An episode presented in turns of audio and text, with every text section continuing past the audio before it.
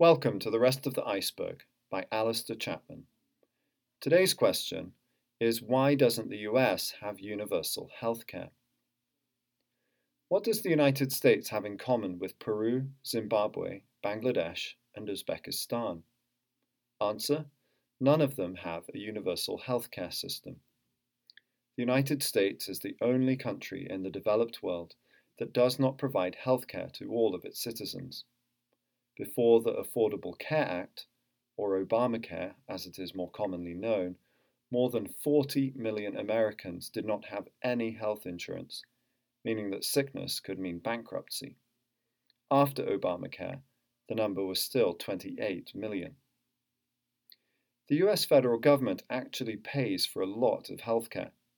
If you are old, very poor, or ex-military, the government foots the bill. That's thirty-seven percent of the population. But the system is hardly efficient. What the U S pays for less than half of its population is more than what every other country pays to look after all their citizens, even after you have adjusted for population size. Norway and the Netherlands are the only exceptions. The rest of the world thinks it strange and even heartless that the richest country on earth doesn't seem to be able to look after its own people. That judgment may be a little harsh, as we'll see, but the healthcare setup in the U S is certainly unusual. Why? Let's start with some factors that help us understand why the U S doesn't have universal healthcare, but that aren't decisive. First, size. The U S A is a big country, and it's harder to organise a standard healthcare system than in, say, Spain. But Russia manages it, as does China, which has many more people.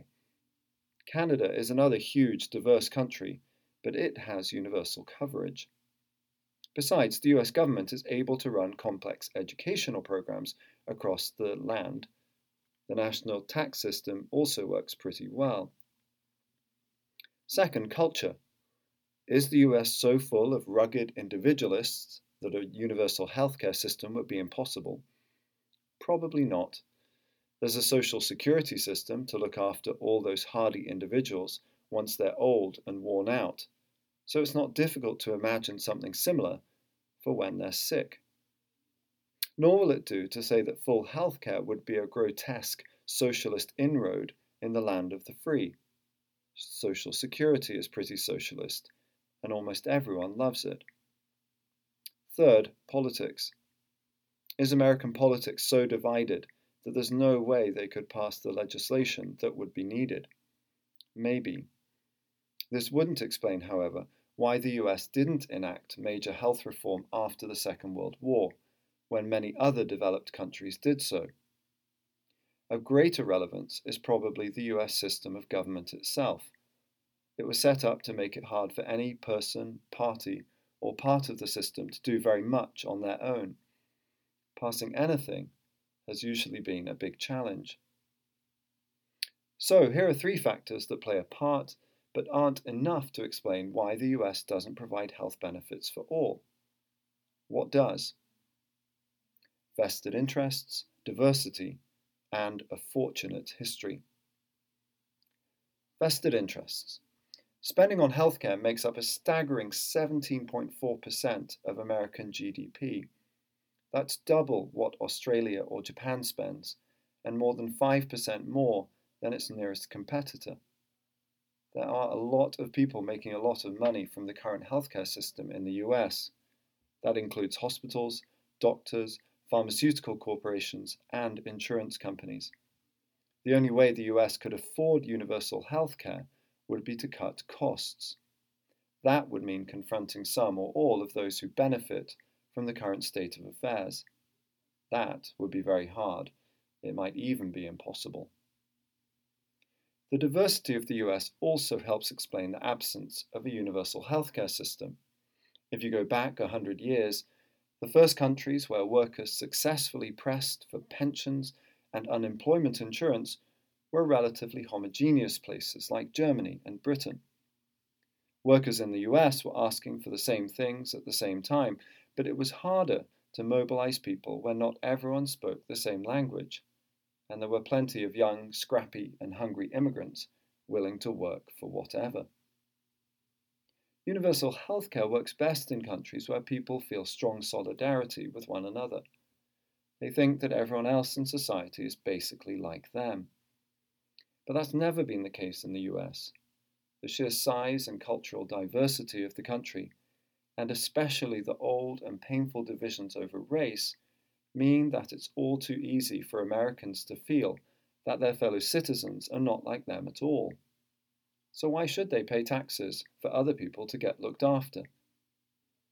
Healthcare coverage in the U S has a racial edge. seventy-one percent of whites under sixty-five have insurance coverage, but only forty-seven percent of African Americans and thirty-nine percent of Hispanics. You can see the same dynamic in Europe now too.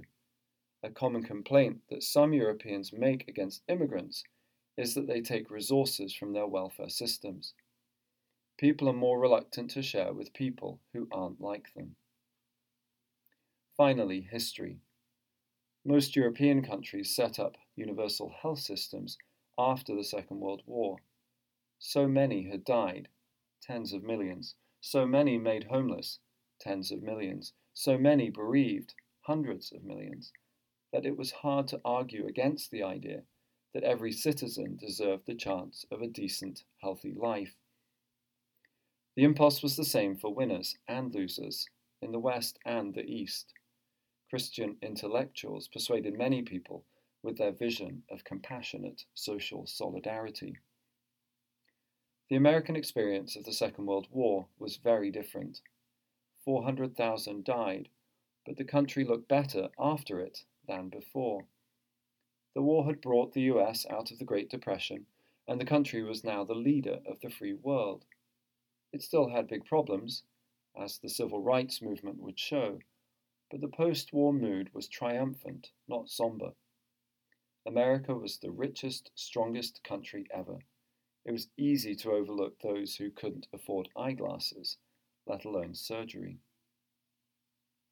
It's important not to romanticize Britain's National Health Service or any other universal system. They are imperfect, and if you're really sick and have insurance, the American system will usually be better. You could also make the argument that as the West loses manufacturing jobs, it's good to have tens of thousands of people doing all of the admin and billing that the infinitely complex American system requires. The case in favour of universal healthcare is strong, however. Life expectancy is a good indicator of health. thirty countries now do better than the U S. Average height is another measure, and here the U S does even worse.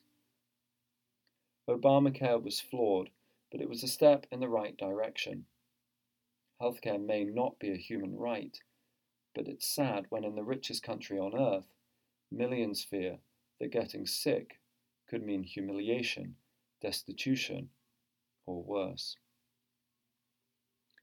If you've enjoyed listening, consider subscribing to The Rest of the Iceberg, a weekly podcast by Alastair Chapman that tells stories that explain the world we see.